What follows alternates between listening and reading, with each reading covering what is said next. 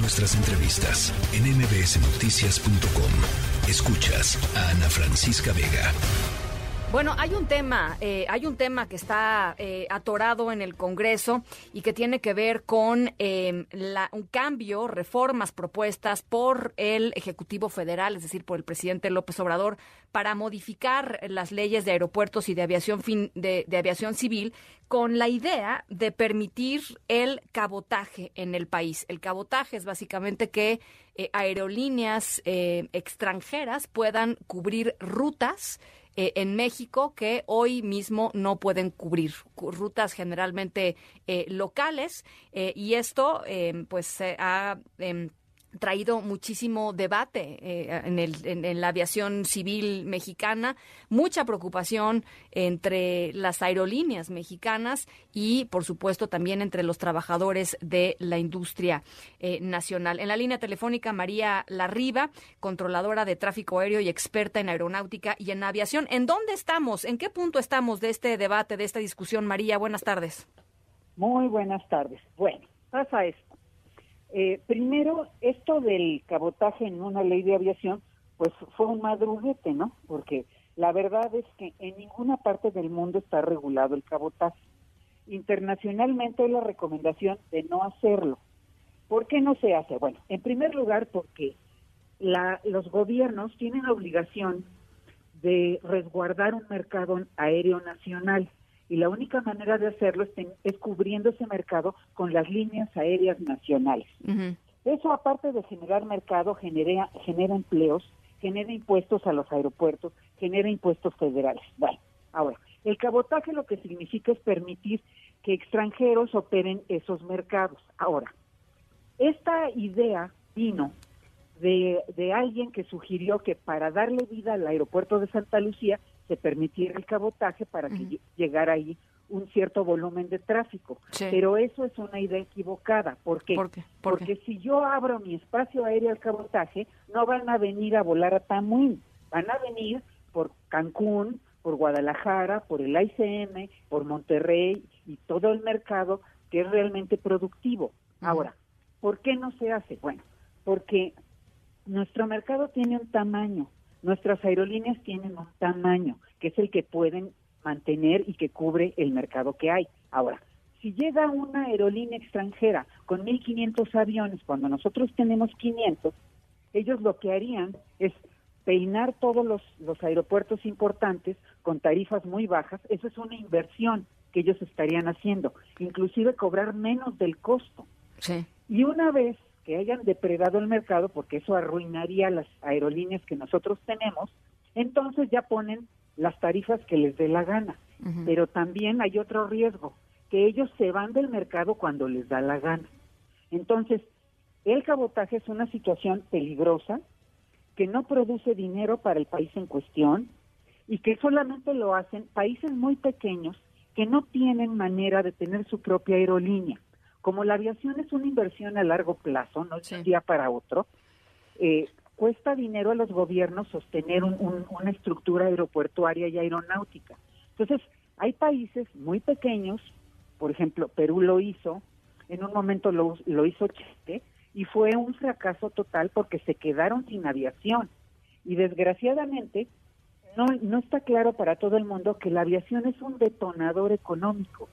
Y si hay aviación, se generan negocios y se generan estructuras de, de, tener empleo y de producir impuestos. ¿no? A ver, déjame te hago una pregunta, María. Además del presidente López Obrador, es decir, además del titular del Ejecutivo Federal, ¿hay algún otro actor relevante en torno a la industria, en torno al tema, que crea que el cabotaje es una buena idea? Claro que no. De hecho, se hizo una asociación de todos los involucrados en este asunto de la aviación. ¿Quiénes son? Bueno, la Asociación Internacional de Pilotos, la Asociación Internacional de Controladores, el Colegio de Ingenieros en Aeronáutica, el Colegio de Pilotos, todas las organizaciones, hasta los sobrecargos inherentes a la aviación, se pusieron de acuerdo y hicieron un frente común para defender el país del cabotaje. ¿Por qué? Bueno, pues porque están defendiendo sus empleos, también esas empresas extranjeras que vinieran generan impuestos y empleos en su país. De hecho, toda esta, todas estas aerolíneas extranjeras que nos llenan aquí de turistas, eso genera muy poco ingreso para el país. Los boletos, los hoteles y la mayor parte de los gastos que vienen a invertir aquí se generan en los países de origen. Entonces eso además empobrecería al país. Entonces toda esta gente lo que está defendiendo es su propio empleo. Ahora, otra cuestión, el tamaño del mercado que tenemos se puede cubrir perfectamente con las aerolíneas que tenemos. Pero ahora ya hay otro mito, el mito de que bajarían el precio de los de los boletos. De los boletos. No es así. Eso no es así porque los boletos tienen porcentajes muy caros, muy claros de qué consiste ese dinero y la mayor parte son los impuestos y el combustible. Son los dos cocos de la aviación, ¿no? O sea, no gastar mucho combustible o no tenerlo caro, que además está carísimo, ha subido mucho, y los impuestos, que son aproximadamente el 40% del boleto. Entonces, el, TUA y todos esos, ¿no? Pretende bajar el precio de los boletos, pues tendríamos que hacer una revisión de la cuestión de los impuestos. Porque el famoso, lo demás está perfectamente claro. Que es el famoso TUA y todas las cosas que te van cobrando después, ¿no? Cuando dicen el, el precio de un boleto son tres mil y ya cuando vas a pagar salen cinco mil trescientos. No, pues ¿qué pasó? No, pues el TUA, ¿no? Este, Exactamente, empiezan. Es que vamos a dar boletos de un peso, sí. Nada más le vamos a cobrar los impuestos, sí. Nada más que esos impuestos es un monto importante en relación al precio real del boleto. Ya. A ver, ahora, el otro tema, eh, eh, entendido el, el, asunto del cabotaje, el otro tema fundamental, importantísimo para la, salud y bienestar de la industria de la aviación y de la aeronáutica en México es el, la, necesidad urgente de recuperar la categoría 1 en seguridad aérea que establece la Administración Federal de los Estados Unidos, que nos dijeron en algún punto que se iba a recuperar rapidísimo y ya estamos entrando al año eh, eh, cinco del presidente, no, estamos en el año 5 del presidente López Obrador y seguimos sin recuperar la, la, categoría, María. Claro. Bueno, ¿cuál es, el, ¿cuál es la razón? Mira, lo que ellos nos están pidiendo es que seamos autoridad. O sea, ni siquiera nos están pidiendo que nosotros hagamos los exámenes, el trabajo, ni que capacitemos a los pilotos, ni a los controladores, ni a los mecánicos.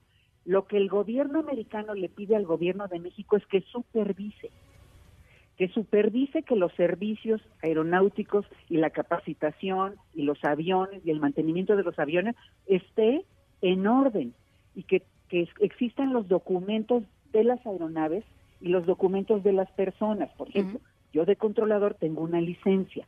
Cada año tengo que hacer un examen médico, tengo que capacitarme en cosas técnicas y llevar mis comprobantes con la autoridad y ellos me van a validar la licencia que yo tengo. Entonces, no se les está pidiendo que lo hagan, se está pidiendo que deleguen. El problema es que eso requiere tener personal especializado para supervisar, que es lo que no quieren gastar, y el otro problema es el presupuesto. Te voy a poner un ejemplo clarísimo. Mira, hay un nivel de inglés que se pide para los tripulantes. ¿De dónde viene eso? Bueno, es que después de miles de accidentes, probado que si no hay un entendimiento o un dominio del idioma inglés, puede haber problemas en la comunicación controladores pilotos que nos lleven a accidentes. Claro. entonces ya se reguló internacionalmente que todos tenemos que tener un determinado nivel de inglés. Bueno, estas personas de la Agencia Federal de Aviación pretenden que cualquier piloto retirado se encargue de, supervisar eso, y eso no funciona de esta manera. Tienen que tener computadoras, sistemas que envíen y, y, y regrese la información de los exámenes que se les aplican a la gente, que haya certificados del nivel de inglés de cada persona. Y eso lo diseñan lingüistas, o sea, no cualquier persona que hable inglés puede diseñar un examen que refleje el nivel de inglés que necesitamos. Entonces, ellos siguen pensando en no gastar y en que las cosas se hagan gratis.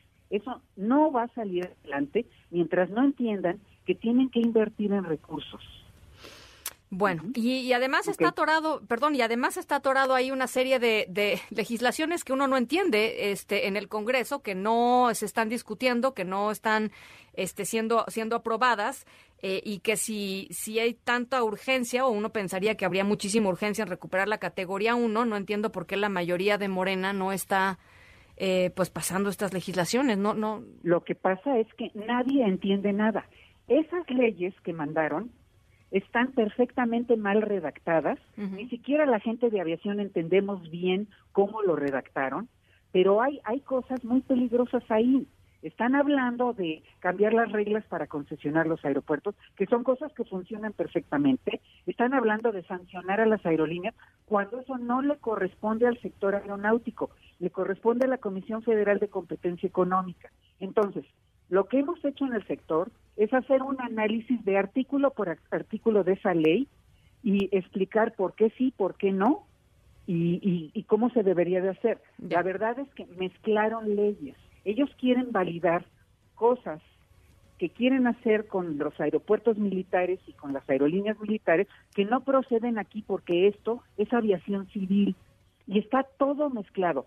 Y la peor noticia, señorita, nadie se responsabiliza de haber redactado esa ley. Nadie nos puede venir a explicar qué es lo que pretenden. Entonces, por eso no pasa, porque nadie entiende nada. Bueno, pues así está, así está el tema, tanto del cabetaje como de la categoría 1. María, te agradezco como siempre muchísimo que platiques con nosotros y que seas esto tan didáctica y tan explicativa. Un abrazo, María. A sus órdenes, muchas gracias. Gracias, igualmente. La tercera de MBS Noticias.